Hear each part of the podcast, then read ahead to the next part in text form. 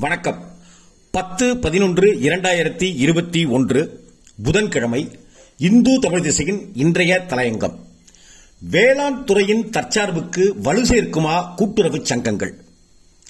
அமுல் நிறுவனத்தின் எழுபத்தி ஐந்தாம் ஆண்டு நிறைவு விழாவில் சமீபத்தில் கலந்து கொண்ட மத்திய உள்துறை அமைச்சர் அமித்ஷா வேளாண் துறையை தற்சார்புள்ளதாக மாற்ற கூட்டுறவு முறை உதவும் என்று நம்பிக்கை தெரிவித்துள்ளார். நாட்டின் பொருளாதாரத்தை ஐந்து டிரில்லியன் அமெரிக்க டாலராக மாற்றும் வலிமை கூட்டுறவு முறைக்கு இருப்பதாகவும் அவர் கூறியுள்ளார். இந்திய மக்கள் தொகையில் சரிபாதிக்கும் மேற்பட்டவர்கள் விவசாயத்தையே தங்களது நிலையான வருமான வாய்ப்பாக கொண்டிருக்கிறார்கள். நாட்டின் பொருளாதார நிலைத்தன்மை விவசாயத்தோடு பின்னி பிணைந்துள்ளது. கூட்டுறவு முறை அதை வலுவாக்கும் திறன் படைத்திருக்கிறது. அதற்கான மிகச்சிறந்த உதாரணமாக அமுல் நிறுவனம் விளங்குகிறது. எனினும் வேளாண் துறையின் அனைத்து பிரிவுகளுக்கும் கூட்டுறவு முறை பரவலாக சென்று சேரவில்லை. கூட்டுறவு முறை பின்பற்றப்படும் சில துறைகளிலும் அதன் பலன் முழுமையாக கிடைக்கவில்லை. கூட்டுறவு சங்கங்களை அரசியல் கட்சிகள் தங்களது கட்டுப்பாட்டுக்குள் வைத்துக் கொள்ள முயல்வதும் அவற்றின் செயல்பாடுகளில் தங்களது அபரிமிதமான செல்வாக்கை காட்டுவதும் அவற்றை பலவீனப்படுத்தியுள்ளது.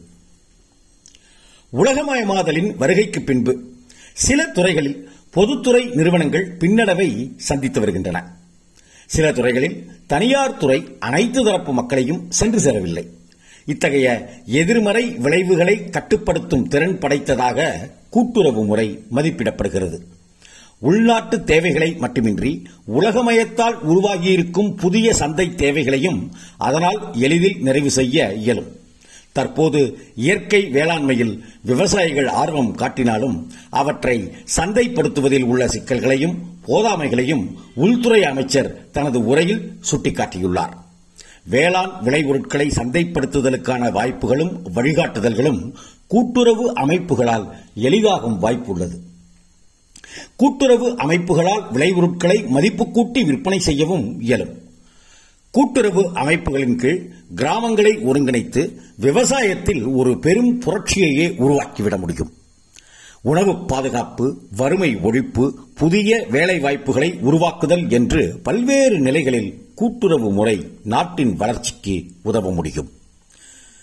விவசாயிகளுக்கு அளிக்கப்பட்டு வரும் மானியங்கள் கடனுதவிகள் ஆகியவை பெரிதும் கூட்டுறவு சங்கங்களின் வழியாகவே அளிக்கப்பட்டு வந்தாலும் அந்த அமைப்புகளின் உள்கட்டமைப்பு பலவீனமாகவே இருக்கிறது.